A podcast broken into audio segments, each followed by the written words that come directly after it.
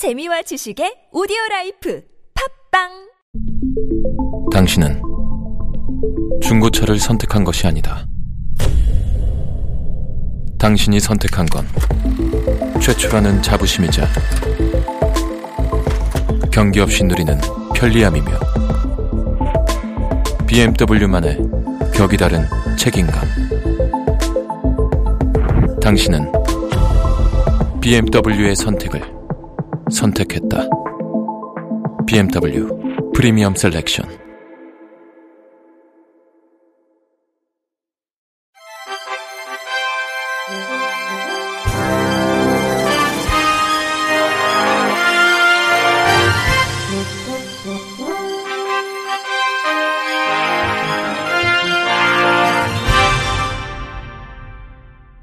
청취자 여러분 안녕하십니까? 5월 20일 목요일 KBIC 뉴스입니다.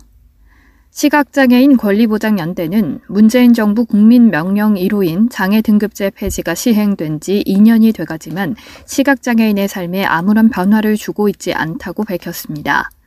연대는 종합조사표 기능 제한 영역 속 옷 갈아입기의 경우 시각장애인의 옷 갈아입기는 가능하지만 정도에 따라 옷 선택 및 색상 식별이 어렵고 목욕하기, 구강 청결, 음식물 넘기기 등은 시각장애 특성과 무관한 항목이라며 전면 수정을 요구하고 있습니다.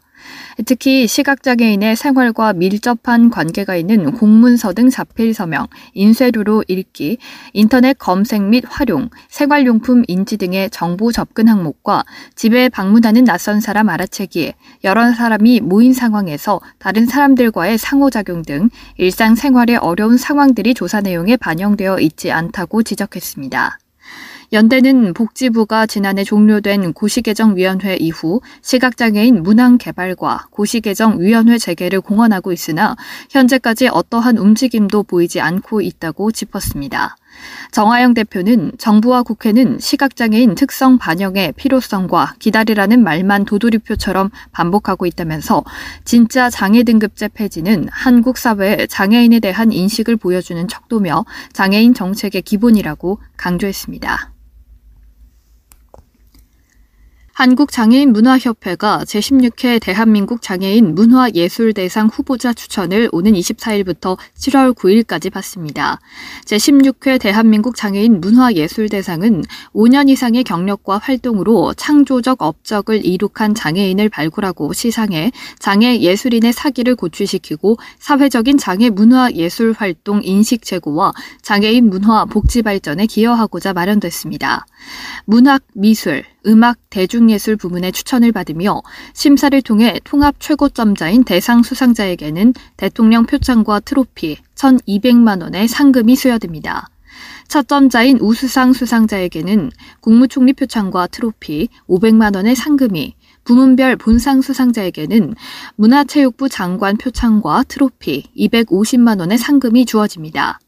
시상은 오는 11월 10일 KBS 한국방송 아트홀에서 개최됩니다. 산업통상자원부는 올해 에너지 바우처 사업 신청을 내일부터 시작합니다.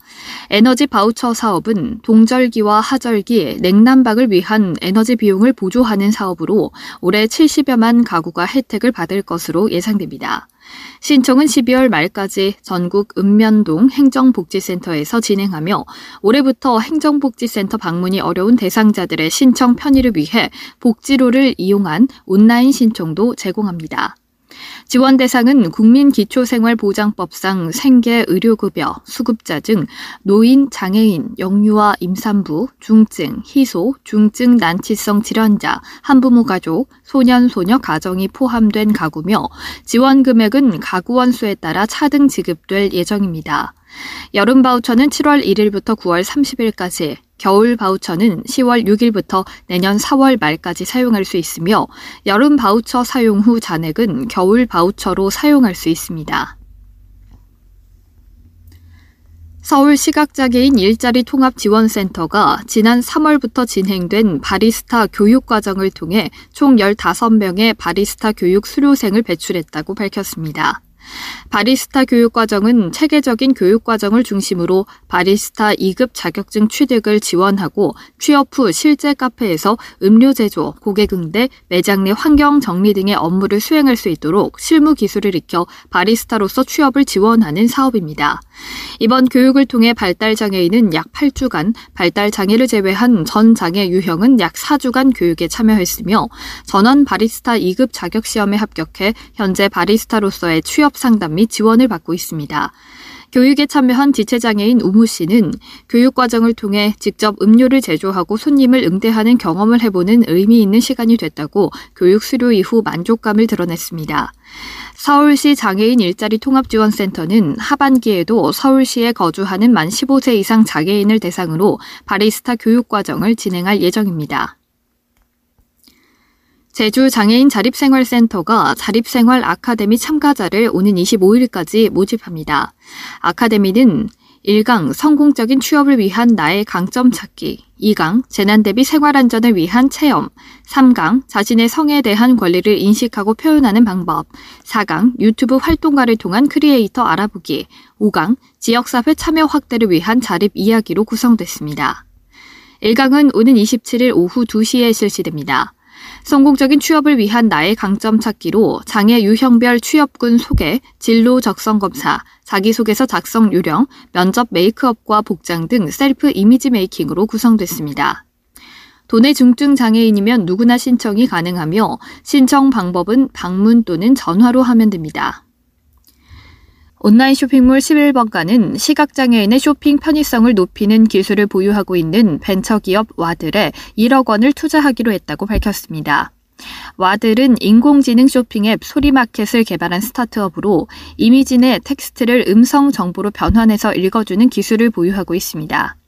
11번가는 올해 하반기 와들과의 파트너십을 통해 이 기술을 11번가 앱과 웹사이트에 도입할 계획입니다. 이 기술이 도입되면 시각장애인들이 11번가의 상품 상세 페이지에서 제공하는 다양한 이미지 정보 등을 소리로 청취할 수 있게 된다고 11번가는 설명했습니다. 끝으로 날씨입니다. 내일도 전국이 대체로 흐린 날씨를 보이겠습니다. 내일 아침 전국의 최저 기온은 13도에서 16도, 낮 최고 기온은 17도에서 22도로 오늘과 비슷한 날씨를 보이겠습니다. 이상으로 5월 20일 목요일 KBIC 뉴스를 마칩니다. 지금까지 제작의 이창훈, 진행의 박은혜였습니다. 고맙습니다. KBIC.